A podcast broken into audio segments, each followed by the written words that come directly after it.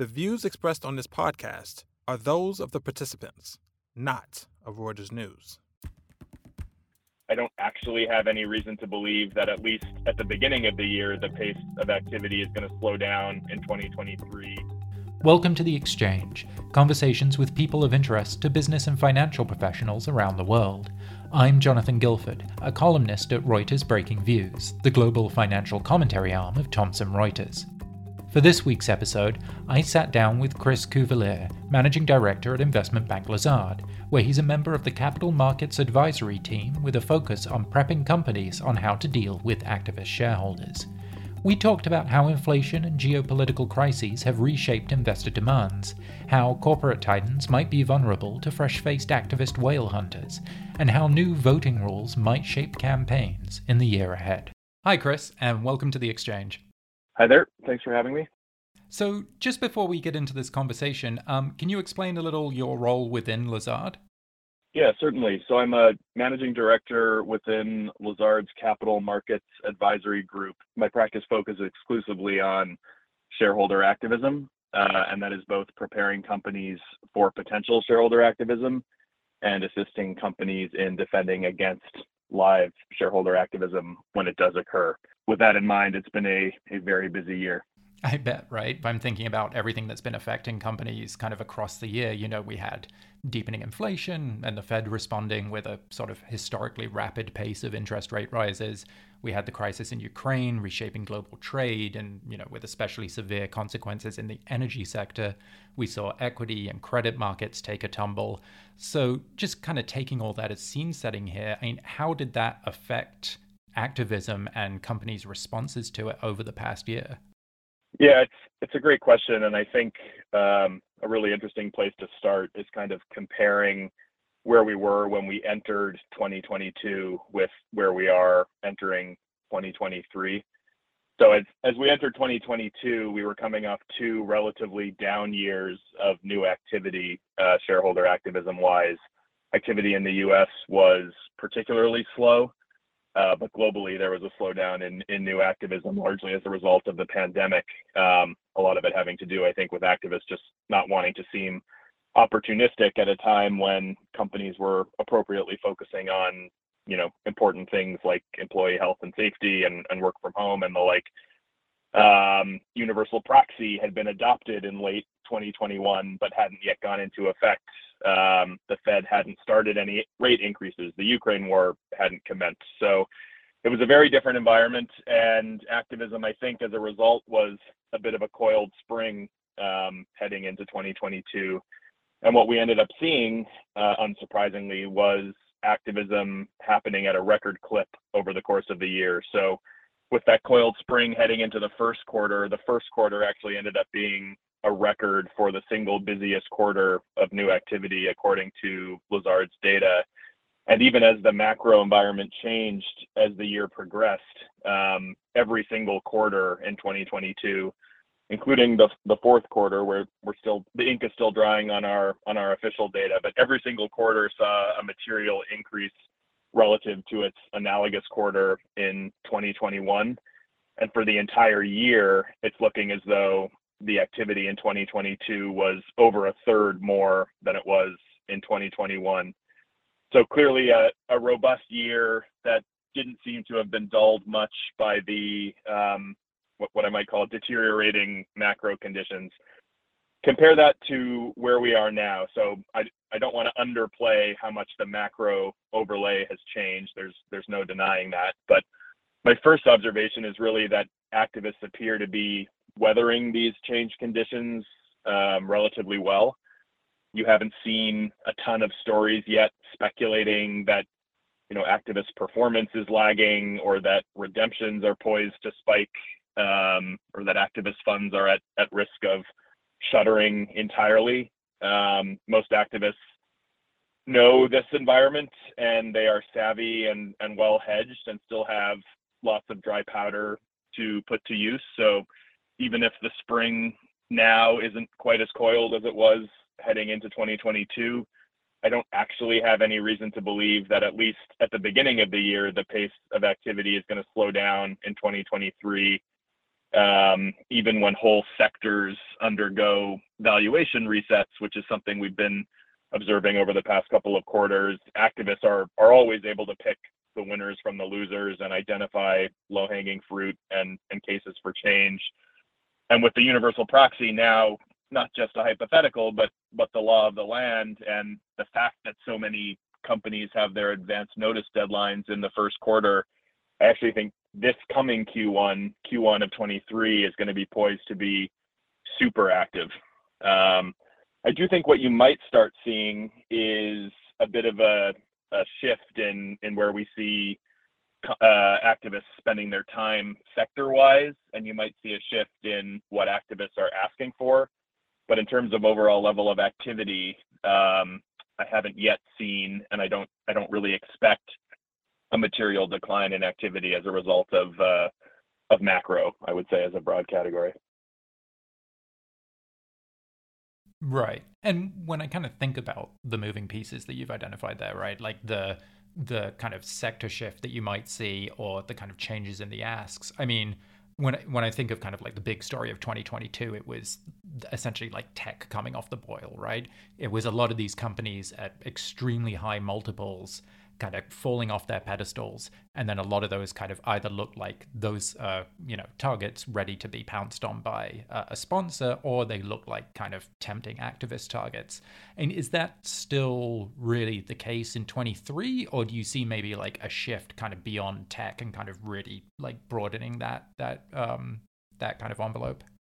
I do still think uh, there's a lot of room uh, for activists to target tech companies so that that remains close to the top of my list in terms of sectors I'm watching uh, for activism, and it's it's exactly for the reason you mentioned. So after years and years of valuation multiples that offered precious few entry points for activists, um, they now have this really unique opportunity to to enter, um, at a less overvalued state with ideas for change that wouldn't necessarily have have flown in an environment where boundless growth was treated by the market as an untouchable business model. So tech, I think, is is poised to see a lot more activism still. Um, it's tough. I mean, I, get a lot of questions about what are you thinking about activism in the energy sector, um, just because it's so related to some of the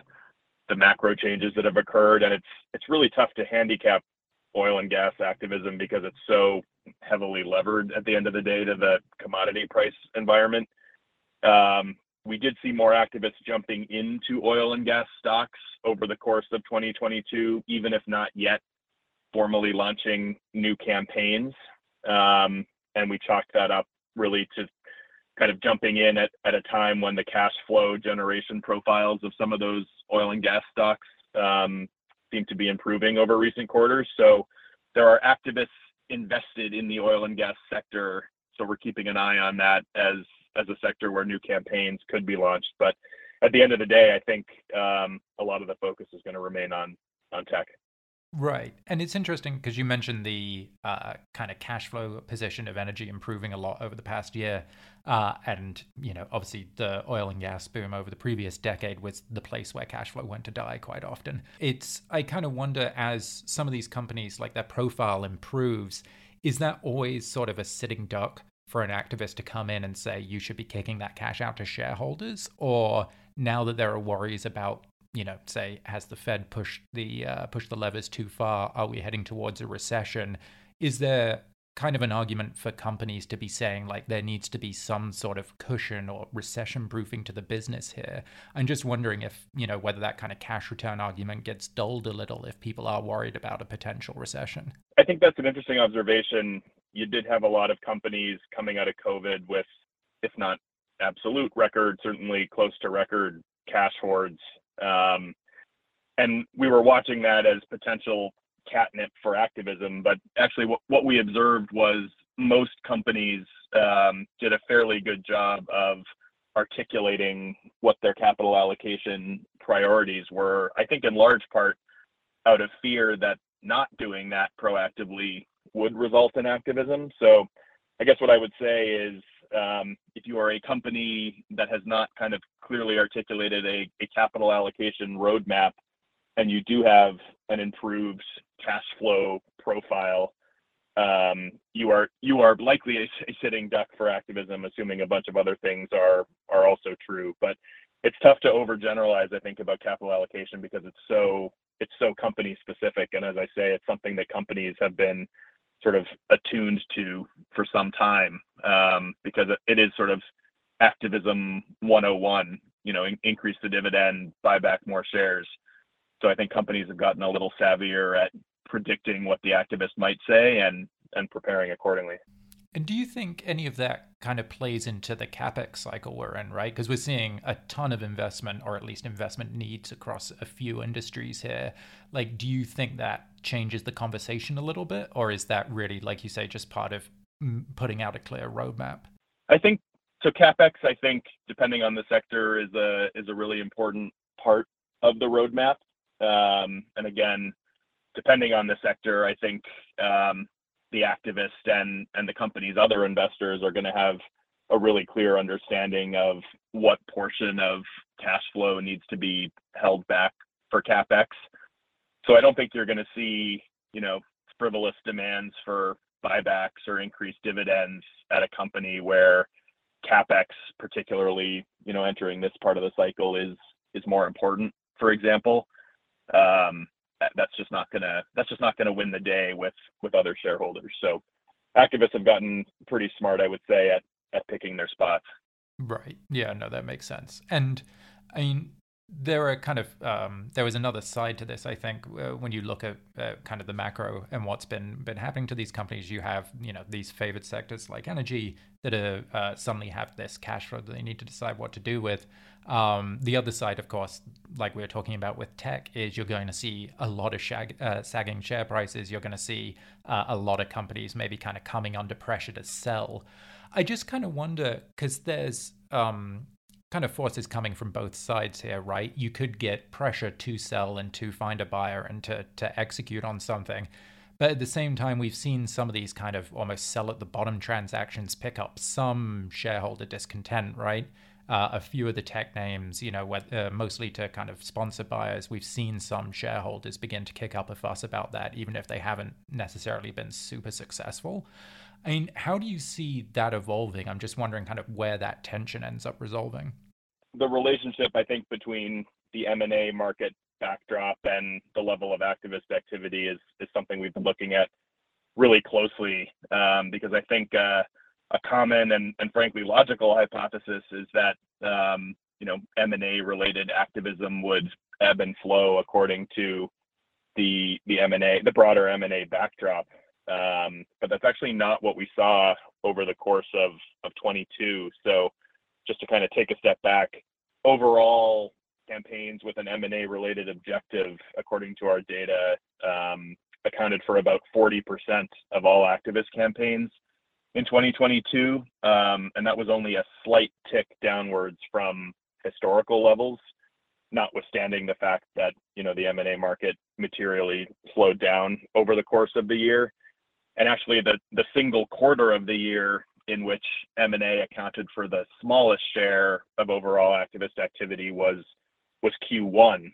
Um, interestingly, when you know recessionary and inflationary concerns weren't quite as rampant as they were in other quarters of the year. So the one kind of M&A campaign that does probably ebb and flow according to levels of M&A activity is what we call the scuttle sweeten campaign where an activist is pushing for a deal to be called off or, or for an improved deal.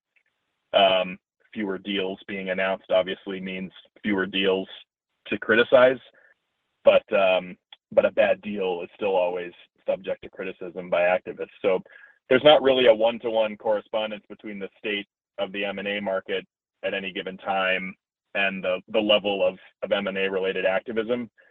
Um, part of why that is, I think, is that activists aren't necessarily looking at the current M&A backdrop at any given point in time when they're considering whether to launch a new campaign. Um, for a for a company, for example, that's in a sector that's ripe for consolidation, that and that company hasn't presented an attractive valuation entry point until right this minute. Um, and the fact that a sale process is going to take a while to unfold anyways, that's not going to keep an activist at bay just because you know M&A volume is low right now and it's a challenging rate environment and you know et cetera. So we are predicting uh, that even with the M&A market where it is, M&A related activism is going to remain, um, if not the most common demand, certainly one of the most common demands. And one of the things I think you might start to see, we're, we're talking about M&A like it's always sell the whole company, but there's many different flavors to M&A activism. And one of the one of the categories I would say that we're looking at most closely is the kind of breakup campaign, um, where it's not about sell the whole company, it's about sell a, a line of business or sell a non-core asset. Right. And that's an interesting category because I think you could take the view that in a challenged in a challenged market environment, companies that have business lines that are, you know, extremely disparate or somewhat disparate, those are going to be more heavily scrutinized, I think, by, you know, investors of all stripes, including activists. So they're going to be under greater pressure, I think, to prove to the market that having the disparate lines together in one company is actually value enhancing for shareholders and companies that aren't able to do that um, and that suffer performance wise, I think are going to be subject to to increased levels of activism. And, and we did actually see that over the course of 2022 as the as the market environment deteriorated, the portion of M&A activism accounted for by that kind of breakup campaign category actually increased. And in, in Q4, breakup was actually the single most common M&A demand. So that's something we're we're expecting to continue heading into uh, to 2023. Right. And I'm guessing that kind of stuff is leaning into what's happening in the broader market as well, right? Like in a rising rate environment, especially if you've got uh, a lot of floating rate leverage on a company, you know, taking a chance to deleverage with some of these these spins or sales, I'm guessing is kind of fits into the broader focus on cash flow, right? Yeah, I think it all I think that's all internally consistent. Absolutely. Yeah. Okay. And then when you're looking at the the kind of sweeten and scuttle campaigns that you were mentioning, I'm guessing some of the downtrend there as well is going to be just, you know, it may be that you don't see M&A asks in just because the market is rough, but that you do see a greater risk on the downside from from fighting back against a, an announced deal, right? Yeah, I think that's part of it. I think if you actually pull back the curtain on the Scuttle Sweeten campaigns we saw this year, um, the sorts of activists that kind of registered this kind of opposition. Um, it was a lot of first time names. It wasn't necessarily the established blue chip players. Um, and so I think that that accounted for a, a, lower share of overall M&A activism and also I think accounted for the fact that many of the campaigns in that category we saw this year weren't necessarily as successful. But as I say, if it's a if it's a bad deal um, and it's a credible activist that takes note, Um, I think that remains a really potent potent combination that companies should be worried about. Right, and I'm guessing like just as the market in general keeps digesting the valuation reset, there's still some rump of those kind of longer term holders, like you say, not like brand name activists, but folks who have been in a stock for a long time and are maybe going to be unhappy about a deal that have you know a slightly different incentive set from a typical activist or you know event driven guys in general right yeah, I do think that's spot on, um, and really that's kind of a key theme to have in mind when you know when advising a company on activism matters. So if they are staying close to all of their other shareholders and have a, good sense of what would or would not fly with them, that's going to materially enhance you know the, the their ability to push back against an activist when they come with an idea that the company doesn't necessarily want to want to proceed with. So where you start running into trouble is when you haven't you know kept up robust shareholder engagement practices and you don't necessarily know where each of your top 10 or 20 shareholders would land on you know on a particular activist proposal um, that kind of daylight between a company and its shareholders is is real fodder for an activist Gotcha. Yeah. And I mean, stepping back from that, right? So that's kind of the M&A piece of all of this. And the backdrop that we're looking at here is, you know, this rising rate environment, a lot of these sectors getting crushed in terms of valuation, but that has implications for business models too, right? Like, you know, you kind of see a refocus away from uh, let's say, kind of growthier, techier strategies towards a focus on cash flow and, and kind of safety, essentially. And I just wonder if that kind of opens up the opportunity for different kinds of campaigns, especially maybe at some of the big, you know, like even the mega caps, where you might have, you know, kind of big strategic shifts that people see ne- as necessary for them to adapt to kind of what's going on.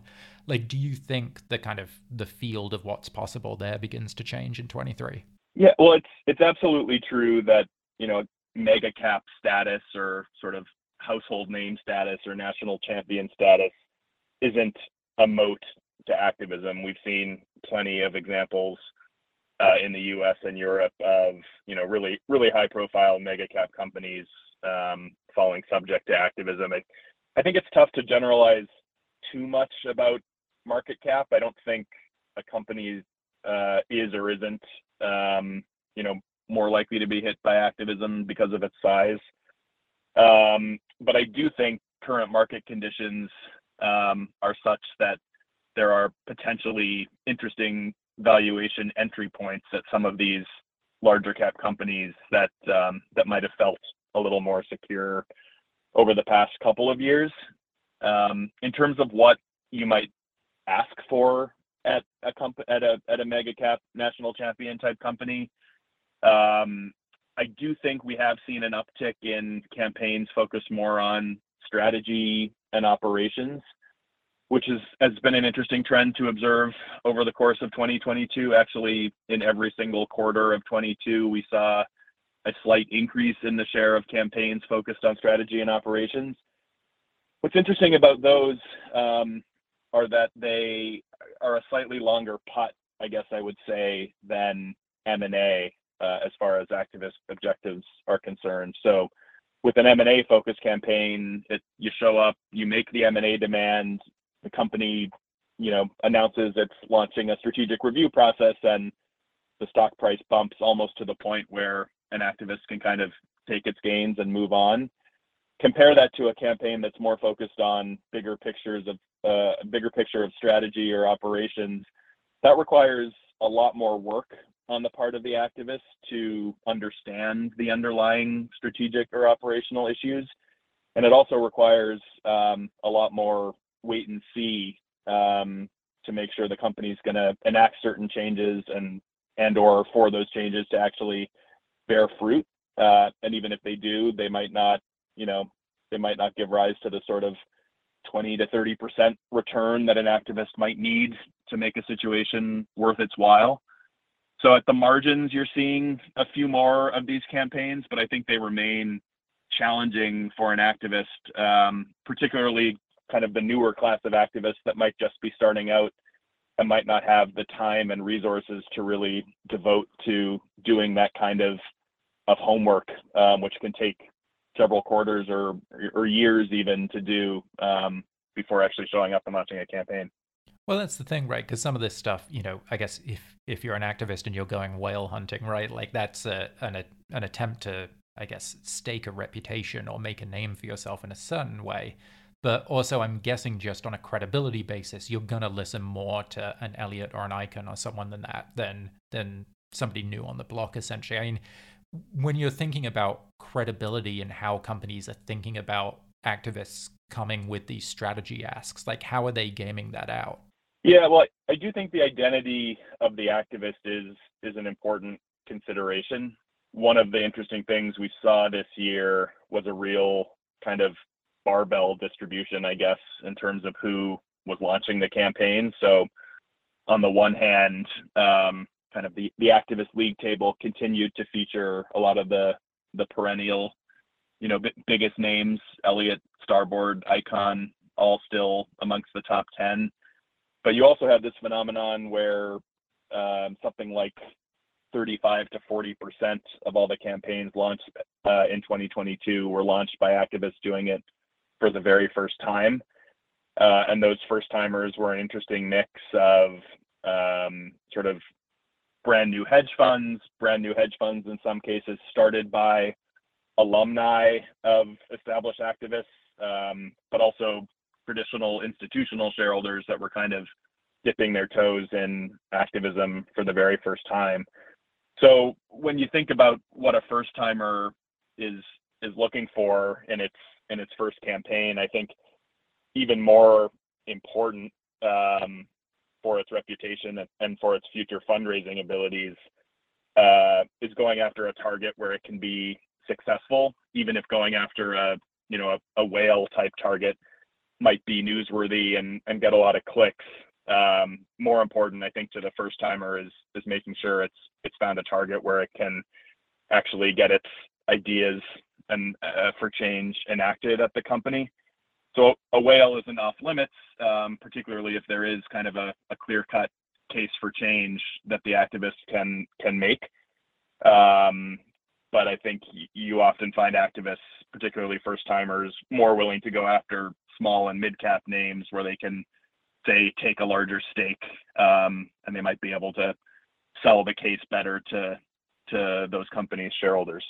So from a company perspective um, we always urge our clients to take just as seriously the the threats from first timers as from the established names because at the end of the day if, if you do find yourself in a tussle with a first timer it's the case that that first timer you know might have their whole fundraising future and, and reputation on the line and they don't have a track record of behavior to point to and that actually makes them um, a bit more unpredictable and volatile than than some of the established names. Um, the established names by contrast uh, are slightly better known quantities um, for better or for worse. Um, and I think instantly the better known activists when they show up they get a lot more attention from from the board and management. But at the end of the day I think both kinds of activists have the potential to take up a lot of management time and and resources. And so that the exact same sorts of preparedness tactics um, apply to both kinds of activists. Right. And i mean just in terms of some of those first timers i do kind of wonder to what extent are we seeing sort of generational turnover among the activists? You know, you kind of mentioned some of the the proteges of the big guys going off and starting their own shops. I mean, is that kind of speeding up? Are we seeing like a new generation emerge, or is it really just kind of a, a kind of rolling rollover that we see, um, just a regular churn of, of new folks rising up? Yeah, I, I think it's more the latter. I'm actually more um, I'm actually more shocked, I guess I would say, at the at the staying power of um, of some of the original guard. Um, so the fact, for example, that a that an Icahn is still launching five campaigns a year and is cracking the top ten of most active activists, I think is really notable. Starboard and Elliott, for about as long as we've been tracking the data, have been um, you know going back and forth at number one or number two most activist most most active activists in in any given year the rise of the first time activist is really something that we started seeing a few years back. Um, although, as I say, it, it has never accounted for as much uh, as much a share of activists as it did this year. I think it's just I, I think it's kind of a steady state of the activist universe proliferating. I, I don't think it's I don't think it's turnover per se. I think it's just the universe of activists kind of expanding year over year, um, and I don't have any reason to think that's to cease. Right, and I mean, I'm kind of wondering because some of these guys rising up, right? You saw new stuff become salient, like ESG, or, or you know, kind of really specifically within that environmental concerns. I'm thinking, obviously, you know, kind of Exxon Engine Number One felt like the big watershed moment when it happened. Uh, since then, it feels like some of those issues are a bit more politically contested, right? You had like the Texas hearings on ESG mm-hmm. and so on. And is this still somewhere where you think some of these younger funds might be looking to make a name, or is it something that you're going to see folks maybe back off a little bit just because it's becoming a little more controversial? Yeah, we're we're having we're having a lot of discussions with our clients about this, and there's there's this interesting debate about whether ESG is essentially uh, a luxury good that companies can can focus on um, during boom times, but by the same token, it's acceptable not to focus on it when times uh, get a bit tougher, or, or, so some would argue. Um, I I don't want to comment too much on specific situations, but I think the, the watershed example that you mentioned, um, one of the interesting kind of postmortems on that is that people have come to realize, I think, that it was not fundamentally an, an ESG campaign. Yes, it, it had real a real ESG wrapper around it, but that wrapper surrounded sort of a, a bunch of more fundamental strategic and, and capital allocation issues. Um, so I, I am of the view that for an ESG campaign, a true ESG campaign where ESG is at the core of the activist demands, um, for that to be successful, I think the activist needs to be able to draw a super clear link between the ESG issue and uh, an actual impact on shareholder value. Um, so it, it, can't just be academic or related to disclosure. It, it, it really needs to have a clear linkage to value for it to carry the day with other shareholders. And I think that's where some of the more ESG centric campaigns from the past year may have faltered. Um, and you can read some of the ISS reports from those situations, and they've essentially said as much. I do think you're going to see ESG continue to be used by activists as, for lack of a better term, window dressing to try to appeal to certain constituencies or just to try to to tick the box. So every activist white paper, I think, is going to have a few ESG pages. Um, every every activist letter is going to have an ESG section, but I do think that's fundamentally different than the entire crux of a campaign really being an ESG issue. I also think this is an area where there is a bit of a divergence between what to expect in the US and what to expect in Europe. I think in Europe, shareholder bases are a lot more accustomed to looking at and thinking about ESG issues through more of a shareholder value lens. Where in the US, I think that's a slightly newer practice. So there isn't quite as much muscle memory. Um, but for the time being, in, in both jurisdictions, I think unless there is that clear tie between value and, and the ESG issue, it's going to be a tough sell, I think, to, to other shareholders. Right. And I'm guessing just because of the nature of it, you know, if you're saying ESG is going to be most effective as a as a cudgel, let's say, uh, in places where it relates to fundamental performance, I have to assume like that means really energy is where you could kind of see that rise again, right? Or is that maybe uh, uh, an overly hasty generalization? No, I think I do think that's fair to say, um, and I think you've seen a lot of energy sector players kind of plan accordingly and beef up uh, ESG disclosures, um, and in, in many cases, actual underlying ESG practices. You also, and so to extrapolate a little bit beyond oil and gas, I think sort of metals and mining, you, you've seen some campaigns, ESG focused campaigns, where the activist um, where the activist demand is portfolio related, but kind of with an ESG undertone. So separate, you know, good ESG assets from bad ESG assets and the like. And I do think that kind of campaign could arise in in sectors other than energy. But yeah, at, its core, I think you've you've hit the nail on the head. It's it's the energy sector that that ought to be most concerned about that. Right, and I guess energy as well, just because it it's so fundamental to the corporate landscape, right? Like you look at the divergence between the U.S. and Europe this year after what happened in Ukraine um, I'm just kind of wondering for activists looking at the two jurisdictions, like, does that energy picture specifically, like the greater stress on energy markets, the way that that feeds through to corporate performance, does that mean anything fundamental for what a European campaign looks like versus kind of what a US campaign looks like? Yeah, I, so I do think, I mean, we, we, we get a lot of questions about um, the impact of Russia, Ukraine on activism. Um, and it, it wasn't really the case that you I mean obviously Ukraine was tied to broader macro dynamics which which kind of flowed through activism at, at large but we didn't see Ukraine be too much of an idiosyncratic issue for activism, except in a couple of instances. So there were a couple of cases where shareholders called on companies to um, shutter Russia operations, for example, um, but those are largely done at this point. I think the biggest impact probably was how campaigns across Europe were dispersed.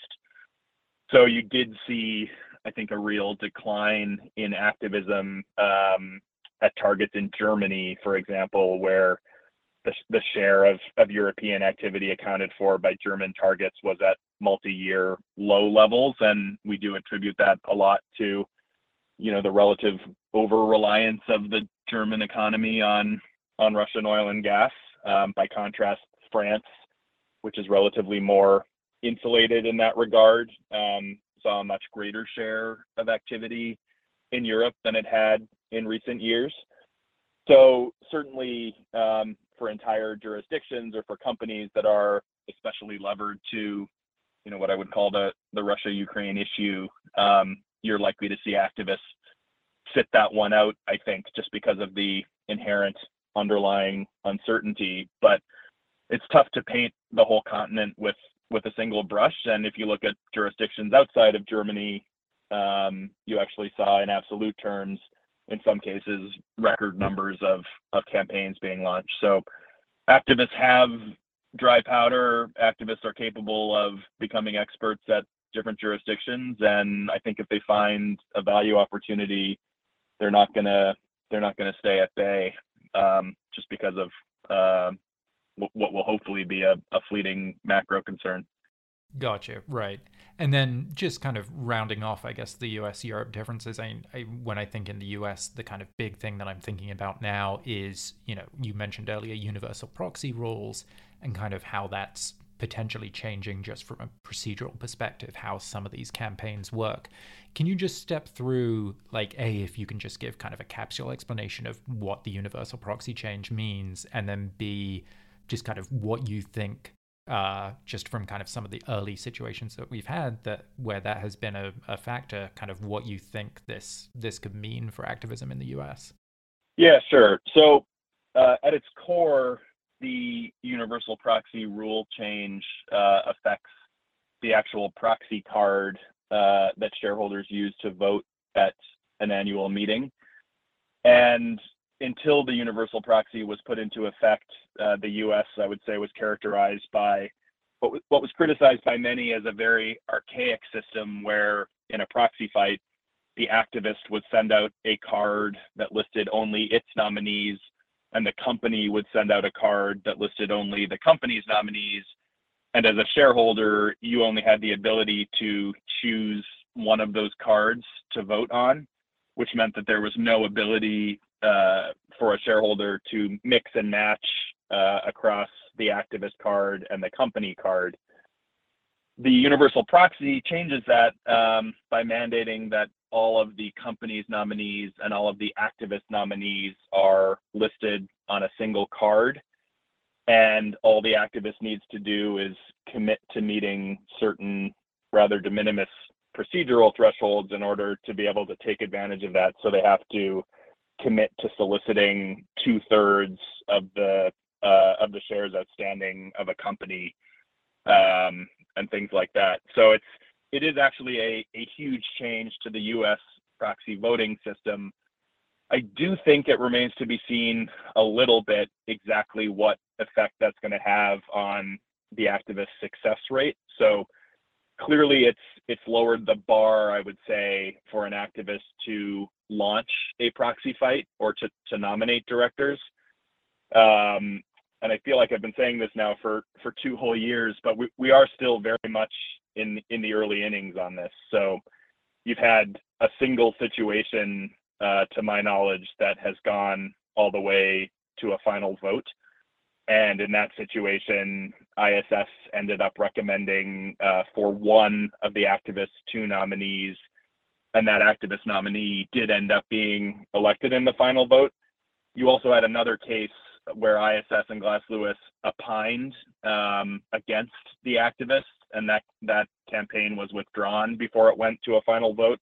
so we don't actually know how that would have shaken out. But there does appear to be a couple of takeaways so far. So first, I would say, and importantly, ISS and Glass Lewis don't appear to be changing the way uh, they are evaluating contested director elections. So they they each have a very established framework that they use to evaluate proxy contests, um, and that is essentially has the activist made a compelling case for change, and are the activists' nominees the best suited to deliver on that change?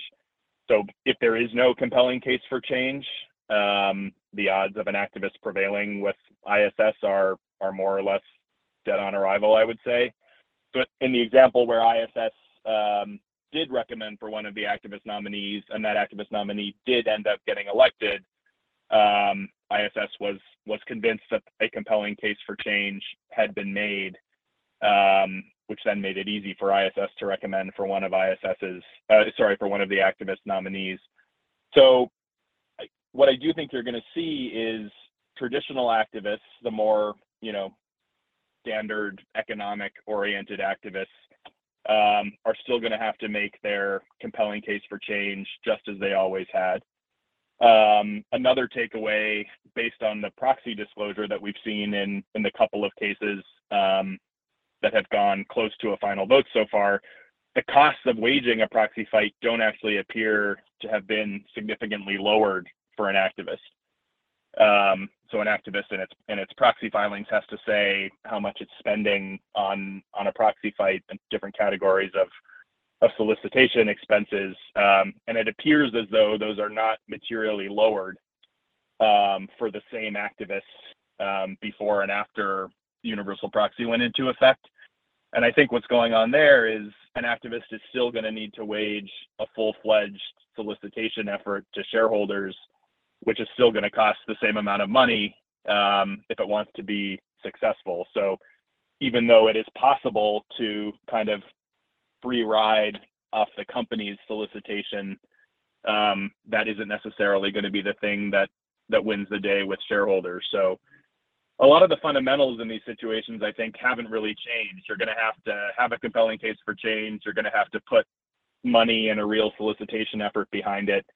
Um, and that's a high bar for many activists. So a lot of the speculation about are you going to start seeing, you know, ESG gadflies or the kind of shareholder proposal community start to nominate directors, you, you might see that, um, but I'm not 100% convinced unless they're able to make that case for change and put all the money and resources behind the solicitation effort I'm not 100% convinced those are going to be successful. And I think over time, even though you might see an uptick this year and next year in proxy fights being launched, I think as the success rates of those proxy fights don't actually increase, um, you might see new new proxy fight launches normalize uh, back to where they were over time. So I think too early to call universal proxy uh, a complete game changer but certainly something, certainly a space we're watching uh, heading into 23. Got it. And with that, I think that's all we have time for. Um, Chris, thank you so much for coming on the exchange. Yeah, it was a real pleasure. Thanks for having me. Thanks for tuning in. This podcast was produced by Thomas Shum in Hong Kong. Subscribe to The Exchange and our sister podcast, The Viewsroom, on Megaphone, Spotify, or wherever you like to listen. Catch up with our latest views and much more on breakingviews.com and on Twitter, where our handle is at breakingviews.